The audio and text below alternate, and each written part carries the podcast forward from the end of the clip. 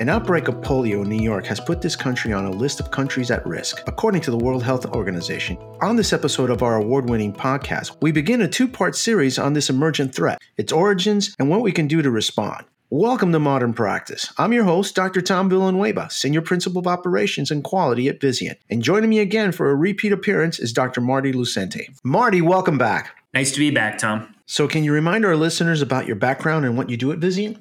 Sure. I'm the chief medical officer for Vizient. I'm an ER doc by training with a little bit of an unusual background. I have a PhD in operations engineering. So I'm an operations engineer and an ER doc. So I do a lot of work around capacity problems. Hey, Marty, did I ever tell you why I didn't become a PhD? Probably the eight years of sitting in a library studying something. No, actually, it's really simple. I can't grow a beard. well, thanks for that guidance, Tom.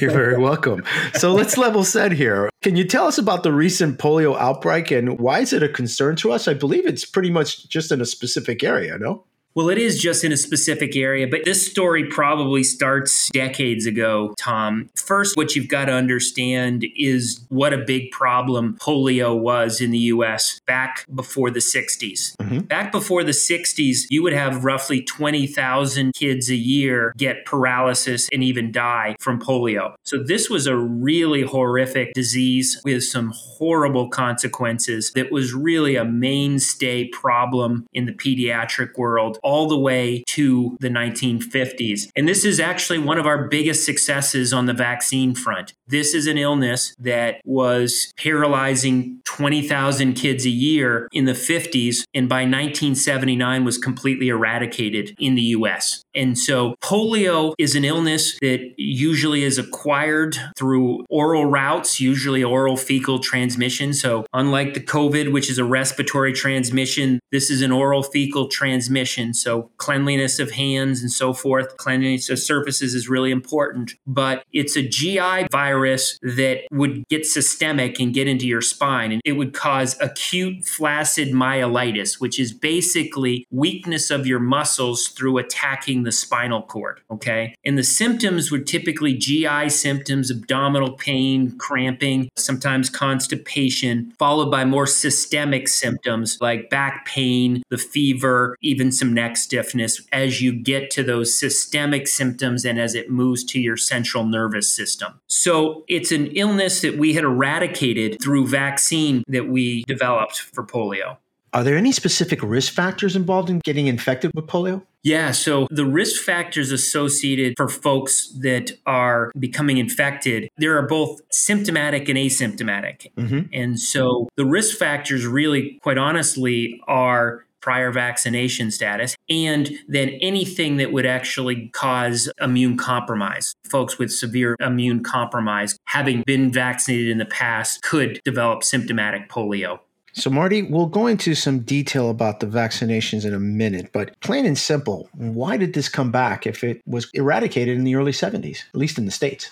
In the States, yeah, there is still what we call wild variant polio in two countries, Afghanistan and Pakistan. Okay. But we developed two vaccines for polio. Mm-hmm. One was an oral vaccine, which was a live but compromised virus, okay, less active, less virulent. Oral vaccine that was a live virus. And then the other was an injectable vaccine that was an inactivated virus, okay? And the reason polio still exists is in many parts of the world, they're still using the oral variant, okay, which is a live virus. That virus virus has no risk of systemic problems, has no risk of affecting your spinal cord, but certain mutations off of that virus have been shown to become pathologic, have been able to jump when in patients. And so when we give a vaccine that's oral, they actually carry the virus for a period of time. They excrete the virus, right? It goes through their systems. If you look at their feces, they actually have live virus. And that live virus, while it's giving you a chance to develop an immune response to the multitude of strains of the polio virus, while it's giving the person who received the variant the the ability to mount an immune response. It's also living and then being shed. A virus that lives can mutate. And so what's happened is those mutations then, when transmitted to somebody else, if it mutates and becomes more pathologic and can get into the central nervous system, if the person who gets infected from this virus that's mutated, they can become symptomatically infected if they haven't been vaccinated. And the tricky part is if I've gotten the injectable, my GI system is not as upregulated in its ability to prevent